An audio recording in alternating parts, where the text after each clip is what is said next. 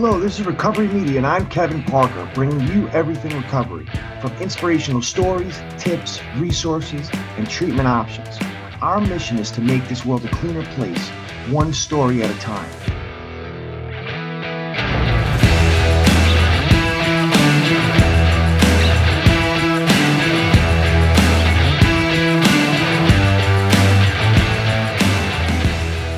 I figured it was fitting for me to introduce myself this way so you guys understand where I came from, what I went through, and why I do what I do. So, as far as I can remember, I dealt with all types of traumas. At two years old, my mother moved me in with my stepfather. He had two sons. One was my age. Unfortunately, he got attacked by a wolf. It ripped off his scalp, mutilated his face, even took one of his ears. This was absolutely devastating. This is a trauma that no kid should ever go through. And because of these traumas, he was angry and mean. And he never missed an opportunity to take out his anger on me because I was half his size. He physically, mentally, and emotionally abused me every single day of my life as a kid. This brought me all kinds of problems. I was so sad, so angry so depressed. I wanted to kill myself as a little kid. And at 10 years old, I got introduced to alcohol and marijuana. I started smoking and drinking on a daily basis just to ease my pain. By high school, I did just about every drug you could think of, and I was selling drugs just to get by. I felt like the man. I had all the drugs, all the money, all the women, all the so called respect you can ask for. I learned how to cut every single corner in high school, but little did I know, the only thing I was cutting short was myself. See, I went into high school, I was a baseball and football star. I was in the honors class, but by the time I graduated high school, I graduated by the skin of my teeth. I watched all of my friends go to their dream colleges while I stayed home. This made me so resentful. I was so angry inside. And at 18 years old, I got hit by a bus. I injured my neck and my back, and I got severely addicted to painkillers. This is when my life started to spiral out of control. I started getting arrested for selling drugs. I owed this guy $16,000. He wanted to kill me. I lost every opportunity that I ever had. I ended up homeless. I had no friends, every relationship gone. Before I knew it, I was standing there all by myself. And at 25 years old, I was homeless and my father took me in. He let me stay there for about six months until he looked at me and he said, Kevin, either get help or get out me being all prideful, I chose to leave. Packed all of my stuff in a book bag, threw my safe on my shoulder, and I stormed out the house. I walked about a mile in the freezing cold in a tank top and shorts with tears running down my face with a safe on my shoulder. I must have looked like a crazy person who just stole a safe. When I got to my best friend's house, I convinced his mother to let me stay. I told him my father hated me, he didn't love me, and I had nowhere to go. She said, Kevin, you could stay here as long as you want. I love you like a son. That night, she cooked me a bowl of macaroni and cheese. It should have been the last meal of my life. Everybody woke up except for me. In the morning, they found me face first in my vomit, blue, completely unresponsive. The next thing I knew was I was waking up in the hospital three weeks later from a coma. I even found out that I died three times in that in that coma. I got so bad they had a priest come in and read me my last rites. The first thing that I seen when I woke up was my mother's face and what I did to her.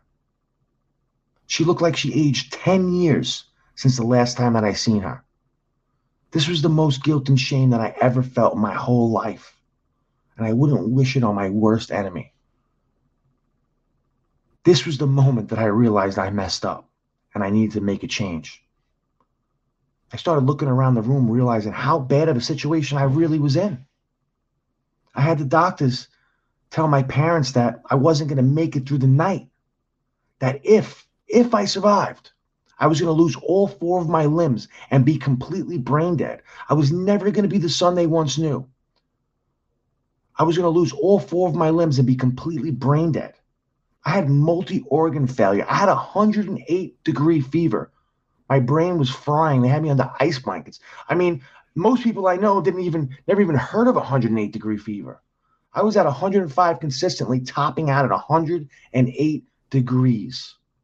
It is a miracle that I'm still alive.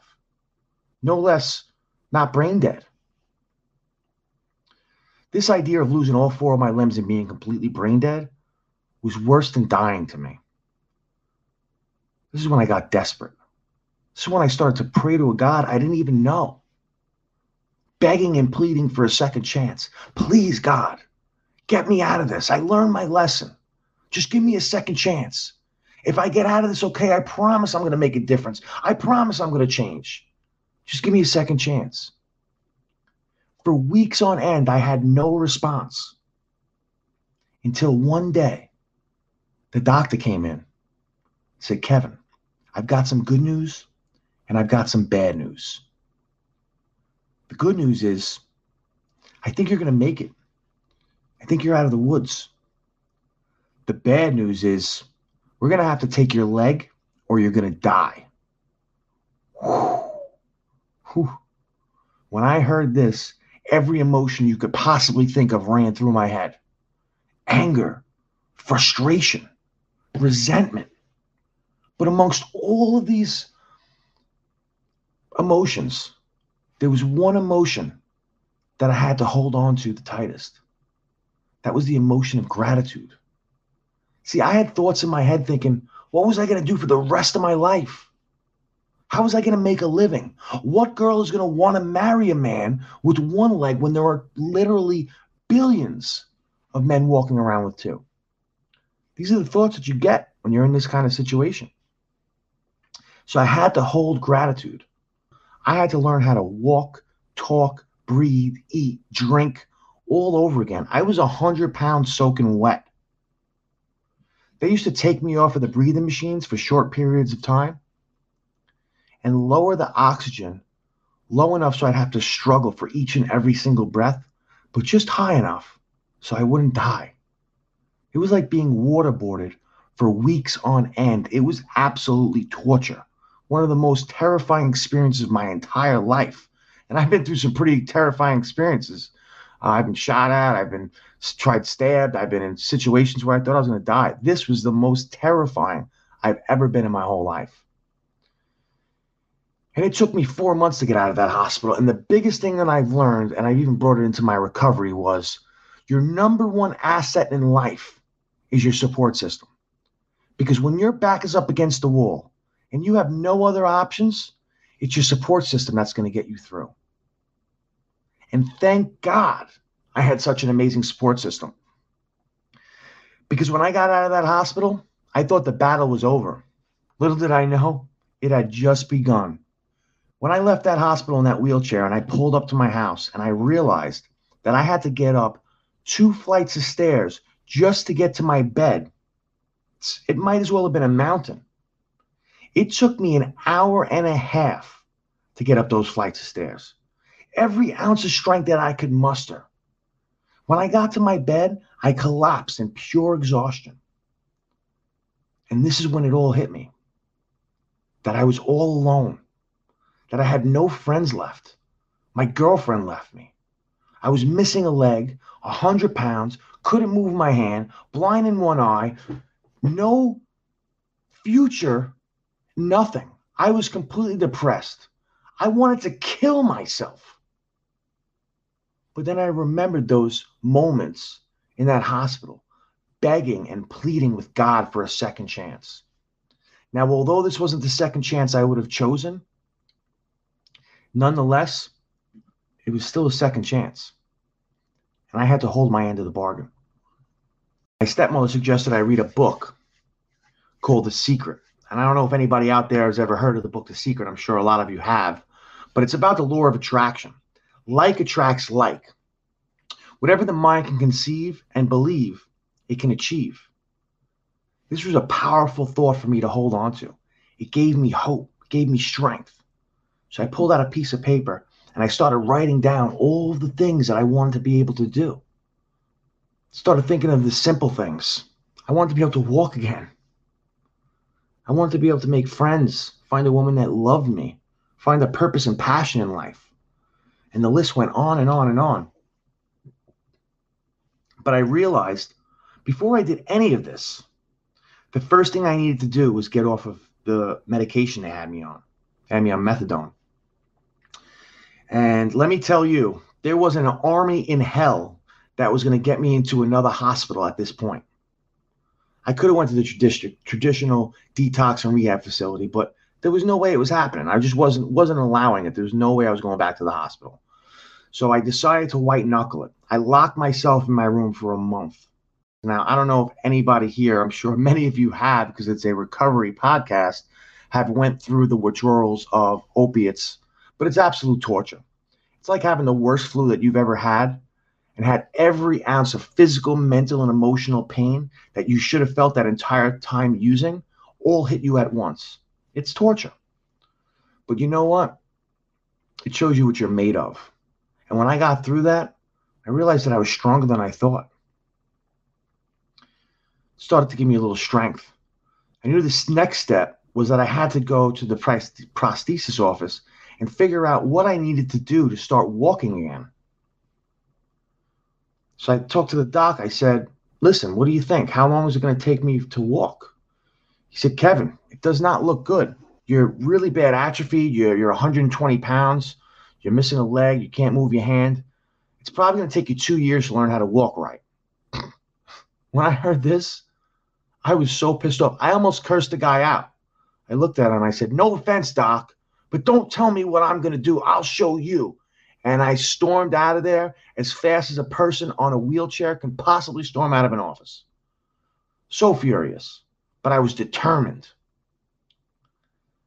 Two weeks later, I came into his office with just a cane. The nurses tried to grab me. I said, ep, ep, ep, ep, Don't you dare touch me.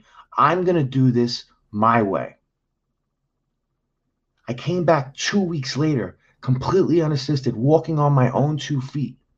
The doctor was blown away. He couldn't believe it. He was like, This is a miracle.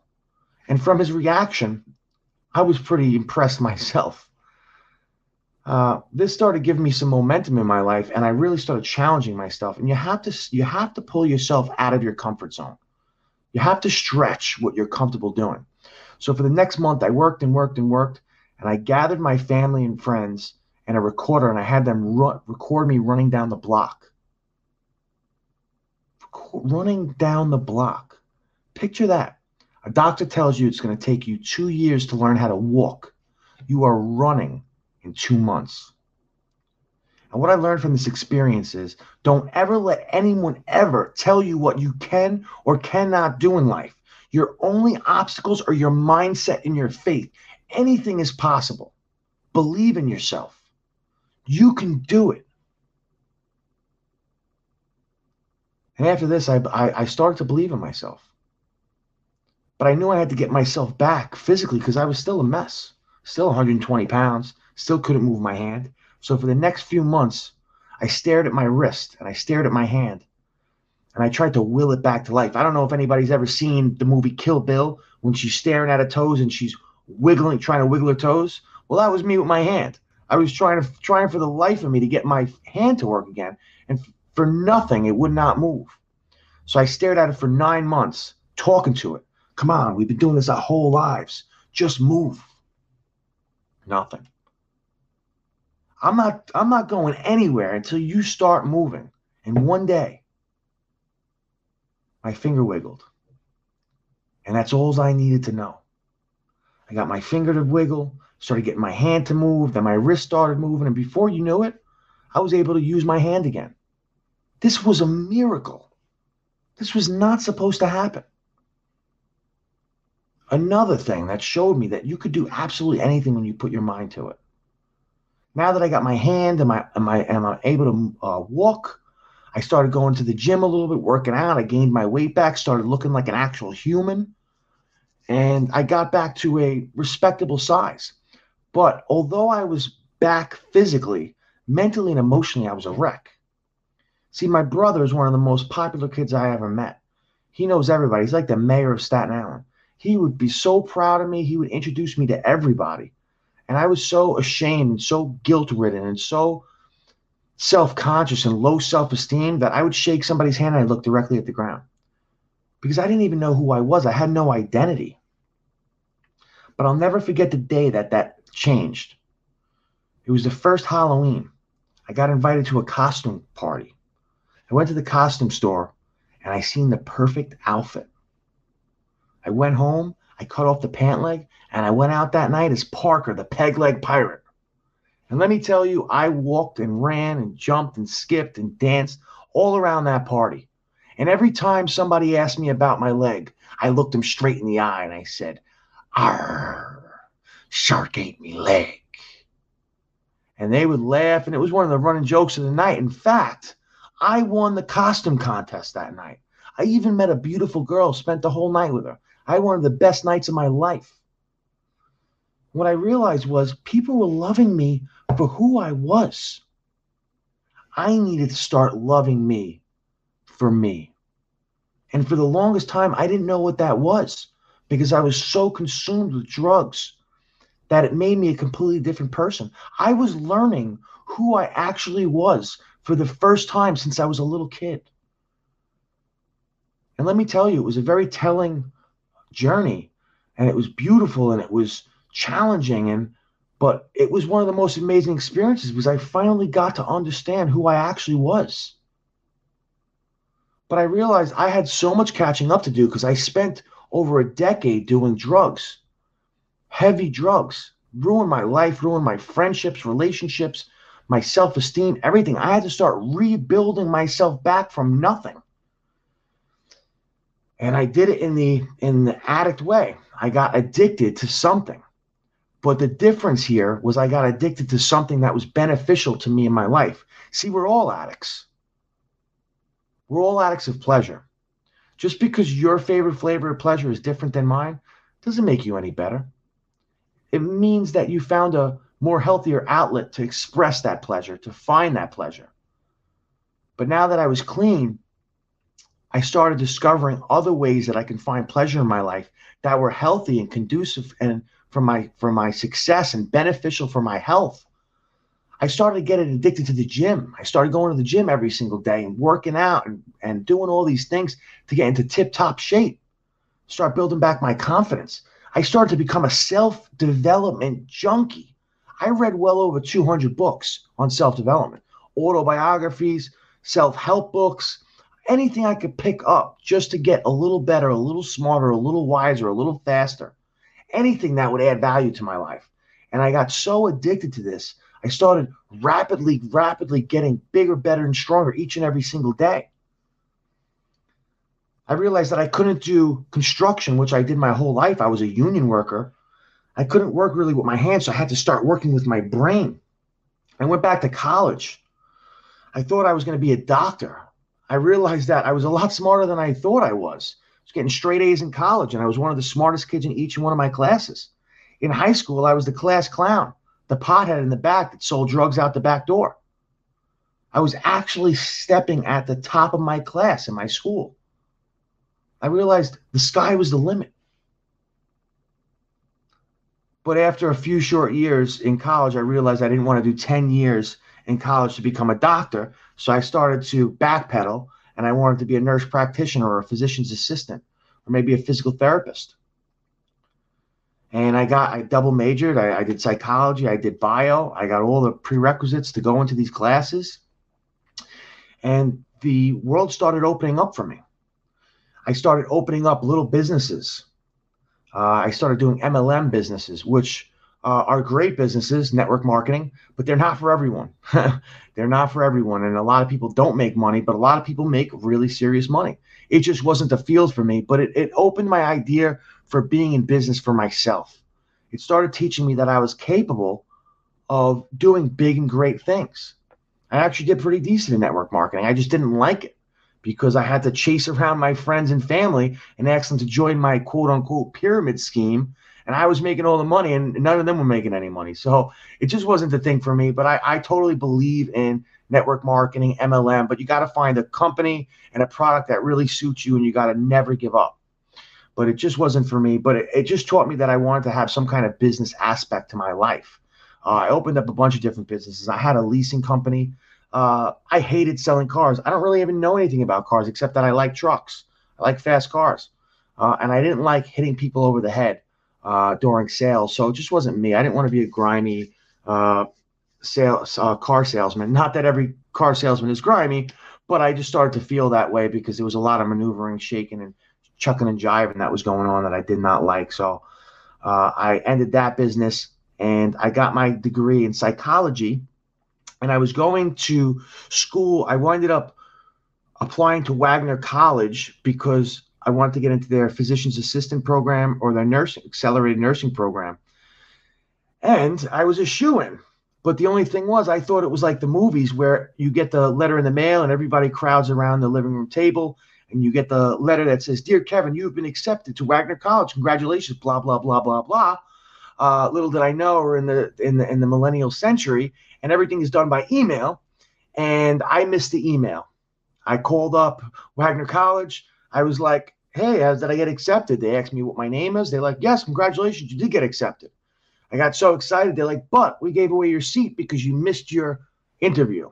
And I was really devastated for a little while until I went to a event called UPW, Unleash the Power Within with Tony Robbins. And this absolutely opened up my whole perspective on life. Basically, told me, do what you love, and you'll never work a day in your life. Do your passions. What's your X factor? What do you have to offer people to set the world on fire?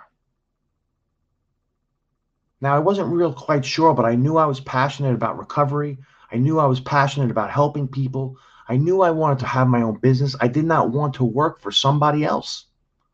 So I started figuring out what I was going to do. And I seen in the in the newspapers people were constantly dying from overdoses from heroin, from painkillers, from all of these different things. So I wrote my story to the news. Within 30 minutes, they came back to me and they said, Kevin, that's one of the most amazing stories I ever heard. We'd love to publish your story on the front page of the Sunday Advance. And this was the first time that I got this type of exposure. And there was like, I don't know the number, there was like a hundred thousand people that it reached.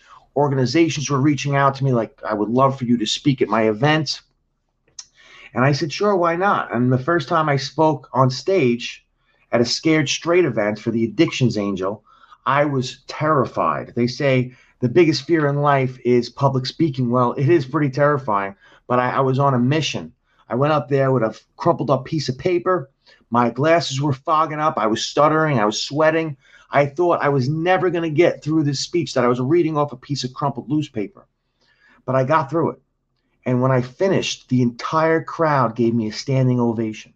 People lined up to shake my hand, to give me hugs, and tell me how I inspired them and how I changed their life. And in this very moment, I realized I wanted to do this forever. I wanted to speak to kids in schools. I wanted to help people with recovery. I wanted to save people's lives. But I didn't know the outlet that I was going to do it. I had no idea how to do it. So I joined a um, I joined a organization called the John Maxwell Team. I don't know if anybody knows who John Maxwell is, but he's one of the top leaders in leadership. He's he's one of the top motivational speakers. He's written like 30, 40 best selling books. Absolutely amazing. But he has a coaching program called John Maxwell Team, speaking, coaching, and training. And I took this class and I started to learn how to become a good life coach. And I started realizing how to become a better public speaker and a trainer and a teacher and to start sharing my gifts with other people. And I really started going through this and I was on cloud nine, man. I was like, I'm going to change the world.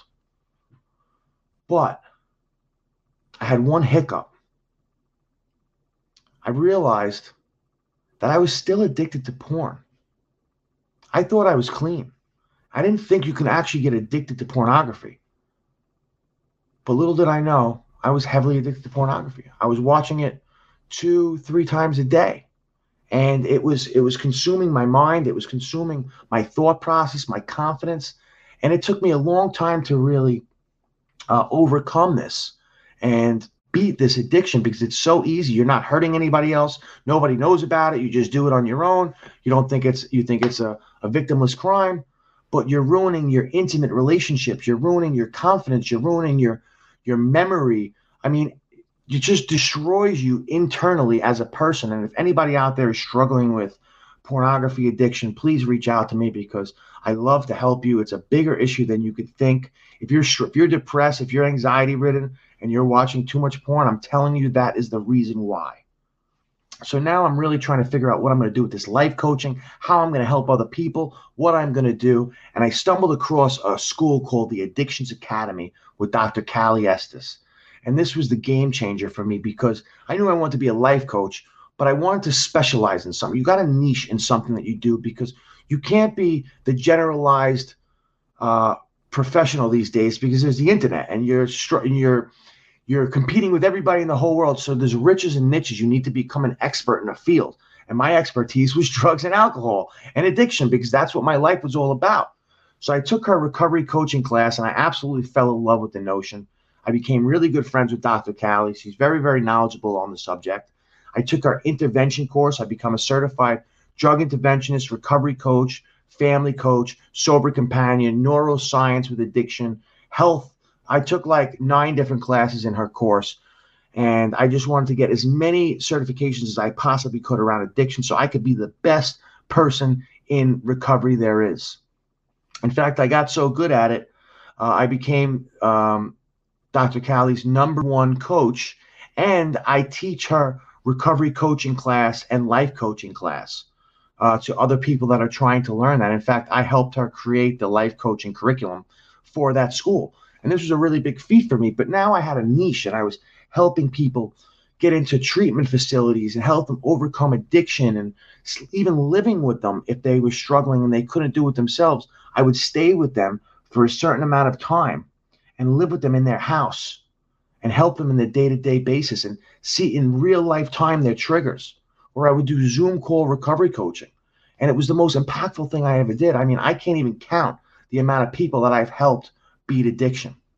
How many people that i've gotten to treatment facilities whether it be detoxes iop programs rehab facilities. I mean it, it was endless. And it was just the most fulfilling thing i ever did in my life because they say recovery is the one thing that you need to give away to keep it. And let me tell you, I have a terrible neck and back from getting hit by that bus. There are days that I just want to take a painkiller because I'm in so much pain. But the fact that I get to give back and I get to help other people that are struggling with addiction is one of the big reasons why I stay clean. One of the big reasons I stay positive. One of the big reasons I stay successful because I love to give back. I love to teach people what I do. I love to do what I do. I mean, it's just the most fulfilling thing I've ever done in my whole life. And I really want to step step it up a notch. And I remember on the deathbed of my stepmother, after she took care of me in the hospital, she died of stage four cancer throughout her whole body. And one of her last dying wrote, wrote one of her last dying words was Kevin, promise me you're going to write a book because I know you're going to change lives. You don't even know it. And I looked at her, I thought, what does she know that I don't know? Because I'm nobody. I'm not going to do anything. But I promised her, I was like, yes, Debbie, I promise you, I'm going to write a book. I promise you, I'm going to save lives. And I had to hold that promise because she meant so much to me. She was the world to me. She was my second mother. I mean, she treated me like her own son. And I never wrote anything more than 10 pages in college. How was I going to write a book? I just started writing. And it took me about two years, but I finally got the book done. I, I hired a coach, I hired a publishing team. I, I mean, I hired somebody for the audio book, and it was a major success.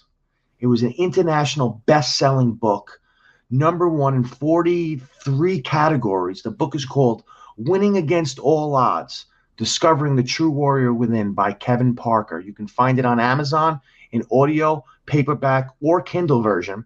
I mean, it's an absolute amazing story. I have incredible reviews. If you or one of your loved ones is struggling with addiction, I highly suggest you read the book. Or if you're struggling with anything, I mean, it's an amazing story. It's a super fun read, and uh, I think it might change your perspective in your life. So, if you're if you're if you're a reader or you like to listen to books, I suggest you go cop that book at Amazon.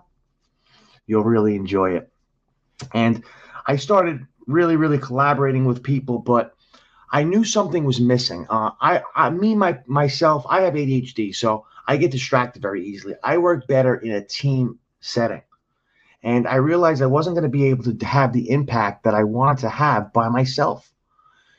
Uh, through uh, an old student, one of my best, absolute best students I ever had as a recovery coach, um, and you're going to meet him very soon.